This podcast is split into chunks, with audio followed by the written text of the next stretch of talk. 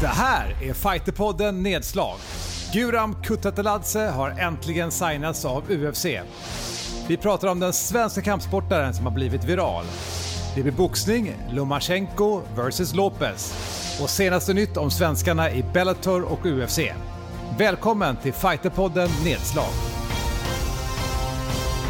Hej! Varmt välkommen till Fighterpodden Nedslag. Idag är det den 7 oktober. Jag heter Mårten Söderström och det här är podden för dig som älskar kampsport. Med Elin Blad, tjenare. Hallå. Och Simon Kölle. Tja, tja. Fortfarande på distans. Och för dig som är ny lyssnare, Fighterpodden Nedslag är liksom kortversionen av Fighterpodden. Och Fighterpodden är ju där vi pratar kampsport med även gäster. Men det är lite märkliga tider, eller hur? Ja, det är ju fortfarande det, men eh, jag tycker att det är väldigt kul att vi gör det här varje vecka nu. Det, jag ser verkligen fram emot eh, inspelningsdagarna här på onsdagskvällen. Alltså de som eh, nu lyssnar, vi sitter ju alltså och tittar på en skärm så vi ser varandra på distans då. Det är mycket idag, Simon. Jag tänkte vi kastar oss rätt in i det första som vi har pratat länge om. Mm. Guram Kutateladze, äntligen signad av UFC. Vad tänker du? Ja, äntligen och vilket smart move utav eh, Maidi Shamas och de andra från Allstars att ta med sig Guram Kutateladze till Las Vegas när Hamzat gick match där nu senast. Då var han ju där och eh, blev testad för covid och allting och var, satt, och var helt redo på hotellrummet. Och bara, han tweetade till och med ut den killen hoppade, eller inte kunde få en motståndare att jag är här, jag är redo, jag är redo att gå match. Hamzat la väl till och med upp det på sin Instagram Ja, och promotade honom lite där och bad farbror Dane om att han skulle få en chans. Och det är klart, då hänger du med dem. Det är just nu inte supermånga i den där klicken som hänger med varandra. Det vet alla som har varit på en UFC-gala, eller alla, det kanske inte är så jättemånga som har varit på en UFC-gala behind the scenes, men de som har varit det, vi har ju varit det, vi vet ju att det är ganska få ändå som springer runt där redan på en normal gala. Nu är det såklart ännu mindre folk. Så han, det var jättebra för honom. Väl, väldigt smart i alla fall. Men han är ju en väldigt skicklig fighter såklart, som har gått betydligt fler matcher än de 13 som är på hans record. Eftersom att han har ju gått matcher som barn och som ungdom och han har gått tag team-matcher till och med. Så att, eh, alla möjliga galna upptåg innan han kom till Sverige, Guram. Då. Och eh, nu har han 11-2 i record och har vunnit åtta matcher i rad. Så att, eh, det är en eh, riktigt farlig och bra fighter. Vad vet du om hans bakgrund? Ja, jag gick ju in på det lite där tidigare, eh, men eh, forna Sovjetunionen, eh, och där har han ju, eh, som sagt, där har det inte direkt varit någon kommission och det har inte varit så reglerat om man säger så. Så att de har väl inte Nej. kallat det MMA alla gånger, de har kallat det liksom fighting och det finns ju, eh, för den som är djupt nere och tittar på såna här videos på, på YouTube och annat så kan jag hitta många sådana där typer av fighter. Kanske inte just med Gura, men det är alla möjliga olika typer av fighter där. Eh, och så. Och sen, han, var, han är ju lite så här en traditionell också kampsportare. Han har ju har haft, eh, kallat sig samuraj och sådär och reste liksom till någon, någon sån där gammal mästare som bodde nere i södra Sverige där han eh, kom till först då och bodde och, så där och tränade på gymmet. Och, eh, sen så började han lära folk, i- känna folk i Malmö och sen Stockholm. Och på den vägen är det. Ja, men han har ju vunnit som sagt åtta i rad och eh, hans två, han hade två, har ju två förluster. Och den, den första förlusten var ju faktiskt mot Oliver Enkamp. Eh, men det börjar bli ganska många år sedan nu förstås. Hur gammal är Guram? Hur länge, och hur länge har han hållit på som proffsfighter? Som proffsfighter har han hållit på sedan 2010. Eh, och sen, eh, i alla fall då som sagt på Mm. record, vanligt om man säger så. Sen så, och han är född 92, så han är väl 28 år. då. Så att eh, han har ju ändå, då är man ju ändå i sin prime. Så det är jätte, och det- på något sätt har han ju varit med, när man har varit med liksom 10 år, det känns som att då, då borde man nästan vara äldre. Men det är rätt roligt Mm, att liksom, någon kan verkligen. vara 28 och hålla på i 10 år. Vilken viktklass kör han? i lättvikt. Men det stora, det tuffa nu, det är ju att han kommer möta Mateusz Gamrot som är en eh, otroligt bra fighter. Han tog sig faktiskt upp på en presskonferens häromdagen också, eh, då när eh, Blaovic vann. Så de polska liksom, reportrarna frågade så här, Dana White, har du koll på han Mateusz som kommer komma in? Liksom? För han är så bra. Han är mästare i KSV, som är den stora liksom, polska galan, Ah. KSW. Wow. Han har 17-0 i record. Alltså 17-0, känn lite på det. Ja, det, är, det är inte bara stepping stones som han har mött alltså. Nej, nej, nej, nej, nej, nej. Det här är, det är snarare som att, som att Hamzat Han ska möta Hamzat, typ, motsvarande. Han är ju, han är ju, han, Mateusz är mer hypad än vad Hamzat var när han kom in. Absolut. Shit, vilken tuff första match Ah. för, uh, för Guram då. Ja. Och, vet vi när han går sin första match? Ja, det vet vi. Det är den 17 oktober, så det är väl från när vi spelar in det här tio dagar till det. Så nästa helg. Ah, ah, vad, vad nervös jag Ja, blev. verkligen. Vilken jävla entré att göra. Vad häftigt. Men Ja. är, är det Matteos första match i UFC också? I UFC och Gurans första i UFC. Oh, wow! Så det, det, Wow. båda ska liksom, du vet, bli kända i världen så att säga. Så det är verkligen så här. Gud vad Ja, spännande. men han är ju hypad som sagt. Gamrot är ju hypad och han kommer ha liksom Polen i ryggen. Och det är väldigt många polacker som säger att det, är liksom, det där är typ deras bästa fighter. Det finns ju några andra, Kalidov och det finns några till så här som är riktigt bra polska fighters, såklart. Eh, det har vi ju champ nu, Blaovic, men eh, ja, nej men det är klart, det, det är en svår fight. Ah, spännande. Vi eh, ser fram emot och är ännu nervösa för Guram. Strax pratar vi om svensk kampsportare som har blivit viral.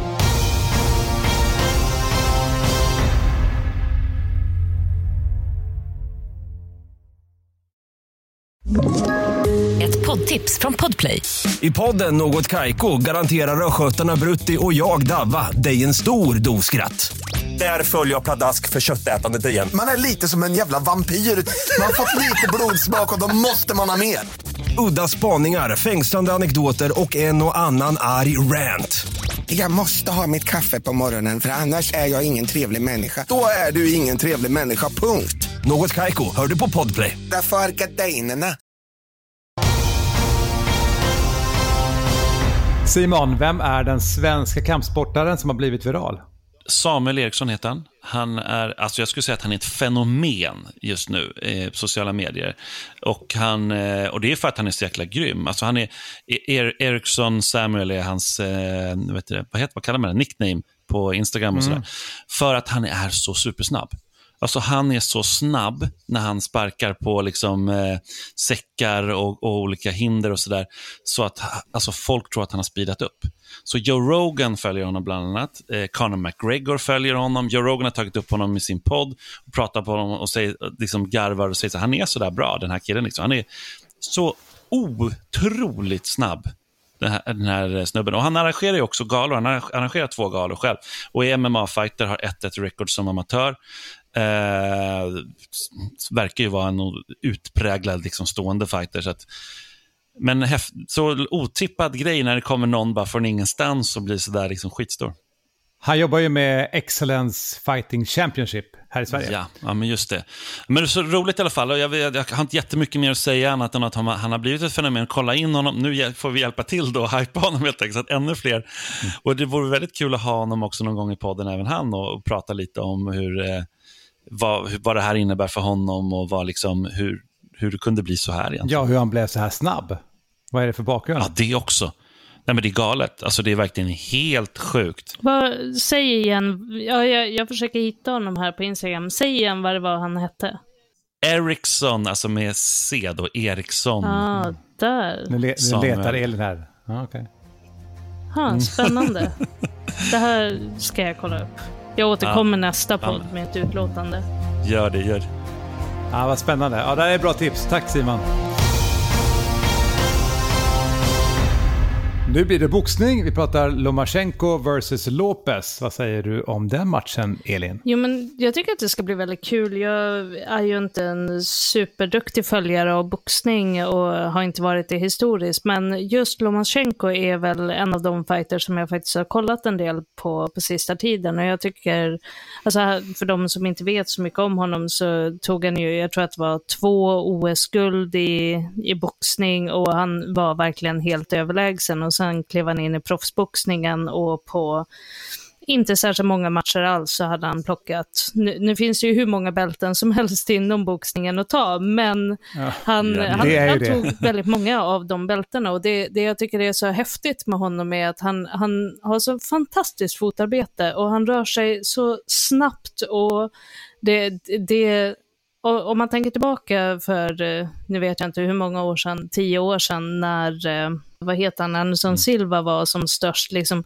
hur han kunde arbeta liksom med sina rörelser och undvika slag och kontra, alltså det fast på liksom ett boxningsmaner gör Lomachenko mm. så jävla snyggt. Så jag ser verkligen fram emot att se den här matchen. Jag har inga detaljer i kunskap om hur många bälten som står på spel, men eh, eftersom det, det, är en liten snårskog så jag släpper in dig där Simon. Det har jag. Du, det har jag. Din savanthjärna vet ju alla de här sakerna. Ja, men det är fyra bälten faktiskt som står på spel. Det är alltså WBA, WBO, IBF och The Ring-bältet som står på spel. Och sen så har vi, alltså det är Teofimo Lopez då, som man möter, 15-0 record och 12 stycken knockouter. Så det är ingen duvunge. Men jag kollade faktiskt precis innan podden eh, vad, vad oddset låg på. Det var ju verkligen så här, Vasil Lomachenko är en enorm favorit. Alltså. Han är så hypad den här fighten, så det är, han har 14-1 ska jag säga. Så att, eh, ja, cool, riktigt cool. 17 oktober, det var ju nästa fråga som du givetvis ja, tänkte ställa mig här Mårten såklart. Ja. När är den? Och vart är den? Jo, den är i Las Vegas, men 17 oktober. Så samma kväll liksom som Guram går, så där, där har ni lite, om ni gillar boxning också kan ni kolla den och sen så kolla. Ja. Vilken fantastisk kväll. Ja, Bra där, du har koll på tiden. Bra Simon. Um, vi ska prata om uh, virtuella kampsportslektioner. För det har blivit populärt, eller hur Simon? Ja, alltså otroligt populärt. Och Det är nästan lite lustigt att inte fler folk pratar om det. Eh, jag försöker ju dammsuga nätet på nyheter och så nu som inte bara handlar om MMA inför den här podden. Eftersom att vi pratar mycket MMA och det är det som håller igång. Då hittade jag bland annat den här nyheten om att virtuella kampsportsektionerna liksom aldrig någonsin i historien har varit så heta som de är just nu. Och det, det byggs olika plattformar, det byggs appar appar och det byggs även sån här eh, mjukvara helt enkelt som där instruktörer kan möta då utövare och eh, lära ut och träna kampsport. Jag vet inte, hur, vad, vad, säger ni om det? Har, har, någon av er prövat det? Har ni tränat någon gång med liksom, videos? Alltså det enda jag kan relatera till det är, det är ju så instruktions-DVDs. Mm. och det, det är ju jättevanligt framförallt inom grappling. Så där, där har jag ju spenderat eh, flertalet timmar med att till exempel titta på videos från Craig Jones och, och Gordon Ryan som är väldigt framstående grapplers. Som har, och de, de släpper ju ofta en DVD-samling inom någonting väldigt nischat, liksom, ja, men hur, attacks från Ashigarami eller, eh, ja men det, det, det är verkligen super, super noga detaljerat så här, hur jobbar du i halvgardbotten? Och så är det fyra DVDer med, jag vet inte ens varför man säger att det är DVDer, för alla köper ju det här digitalt. Så det, men, men det här du pratar om, det måste ju vara, det, det låter ju som att det är typ coachning över Zoom eller något liknande. Det är coachning, ja men typ, det, det är så. Det, och det, som sagt, det byggs egna liksom, appar och alla möjliga grejer för det här. Men det, jag har testat det, kommer ihåg, men det var väldigt länge sedan och då var det ju så här, då skickade man ju en video, man fick filma sig själv när man liksom körde och tränade och så eh, för att det inte fanns någon som tränade det. Det var ju liksom en vapenkampsport. och det, det var ju eh, ganska svårt tycker jag. För sen när man väl började sparras med någon så var, hade man inte alltså det. Det, var ju, det är lite som så här, AI då, det kan se väldigt snyggt ut och allting sådär, eller hur? Eh, ja. Men sen så, att köra det och sen vara grym. Liksom, ja, jag, jag tänker på många saker här nu. Nu tillhör jag generationen där det inte var så mycket YouTube när jag växte upp. Då var det alltså böcker. Mm. Eh, men jag tänkte också på det att man skickar film på sig själv. Det är ju inte så ovanligt det där, framförallt i USA, att du filmar mm. dig själv och så blir du graderad. Nej. Det, det, finns, det finns många som har svart bälte den vägen. Men jag tänkte just på det här när, när man läste böcker. Lustigt. Jag kommer ihåg att liksom i min i min ungdom så vet jag att jag, så här, första judoboken, jag var typ tio år. Du vet, när det är, det är en bildserie på fem personer där man kastar någon, bara föreställ man ser det ja. så här, det, det är jävligt stor skillnad att se det på papper och sen göra det i verkligheten. För att på, på, på en ja, film, när du skickar en YouTube-film, liksom, då, då smäller ju han armen i backen, liksom, man lär sig dämpa av och ja. sådär.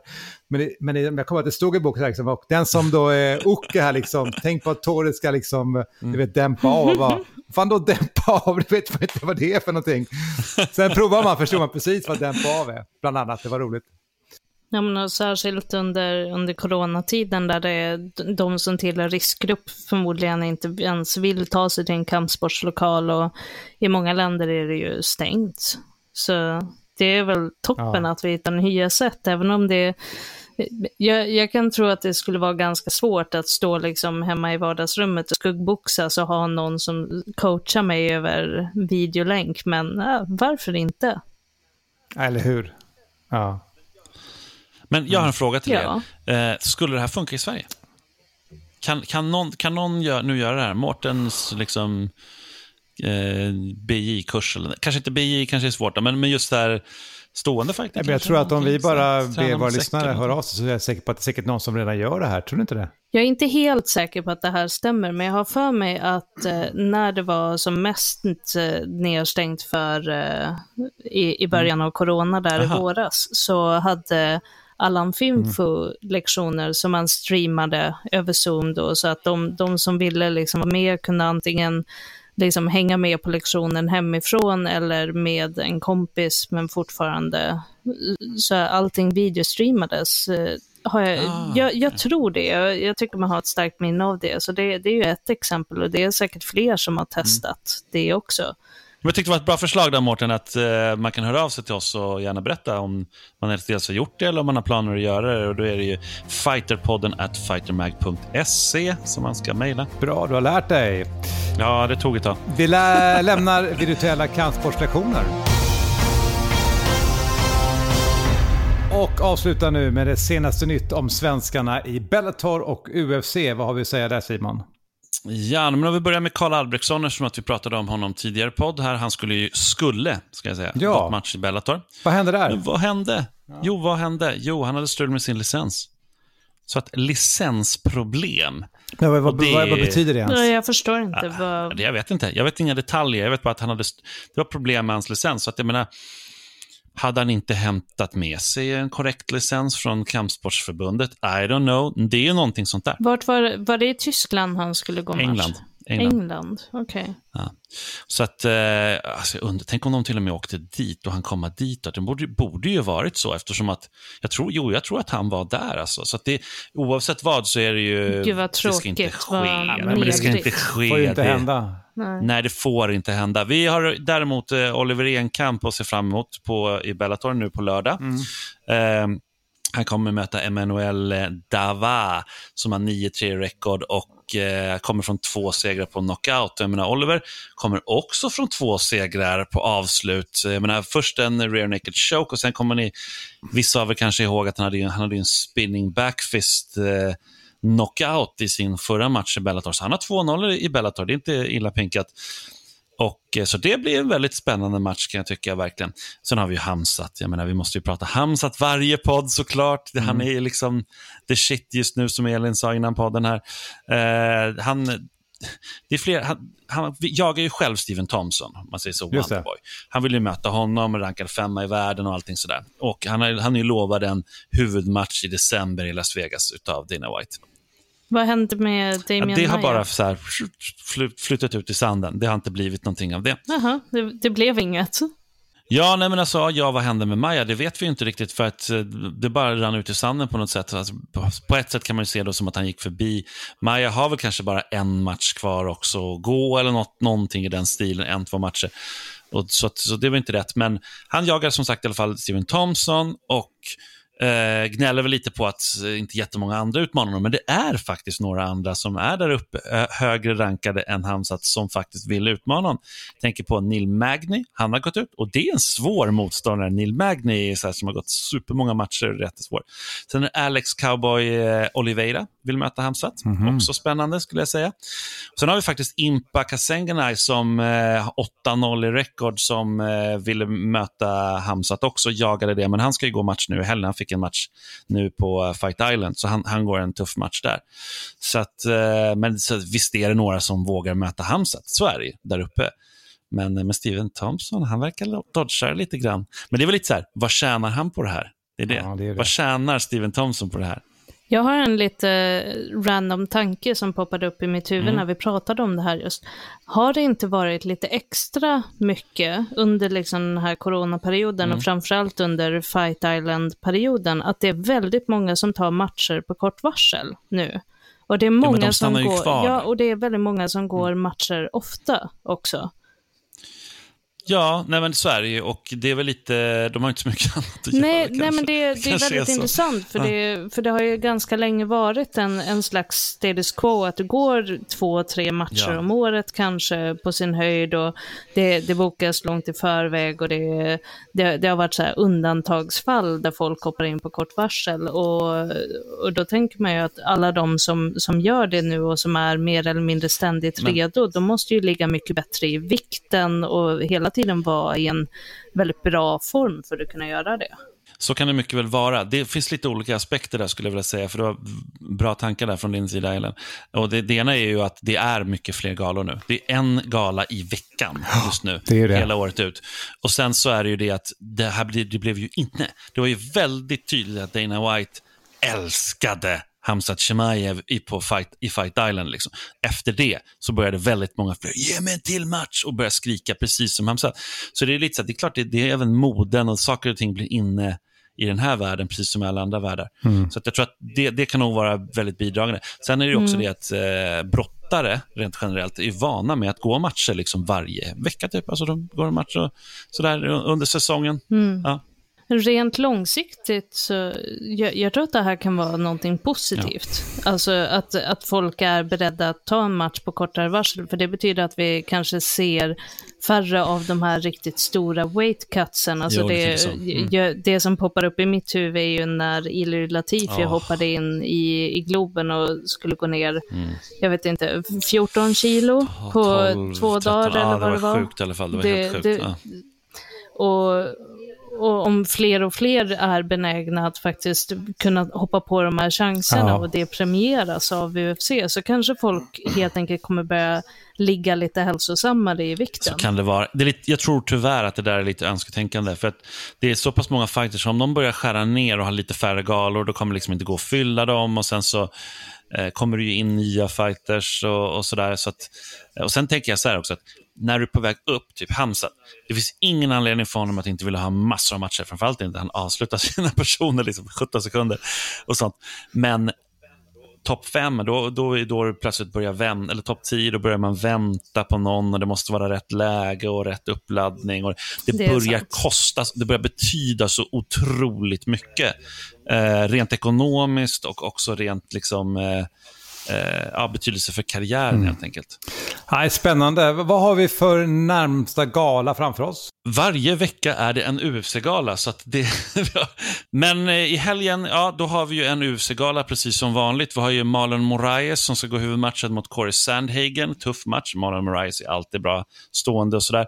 Och Corey Sandhagen, alltså han är rankad fyra, Marlon Moraes tvåa i viktklassen bantamvikt. Sen har vi Edson Barbosa, också riktigt grym stående fighter. Och han kommer möta en eh, kille som bodde i Sverige ett bra tag, eh, Han kommer från Finland, Makwan Amerikani. Eh, och det är tufft, tufft, tufft för Makwan, eller vad säger du Elin, att möta Edson Barbosa? Ja, det, det är en jättestor match. Så det, det är en, framförallt en möjlighet för honom att uh, kunna etablera sig som ett namn. Verkligen. Men det, det låter som en tuff match. Ja, det kommer nog bli väldigt svårt för honom att ta den där. Men who knows. Då knyter vi för idag. Jag heter Mårten Söderström. Vi tackar Elin Blad. Tack, tack. Vi tackar Simon Kölle. Tack, tack. Hörs om en vecka igen. Hej då! Oh!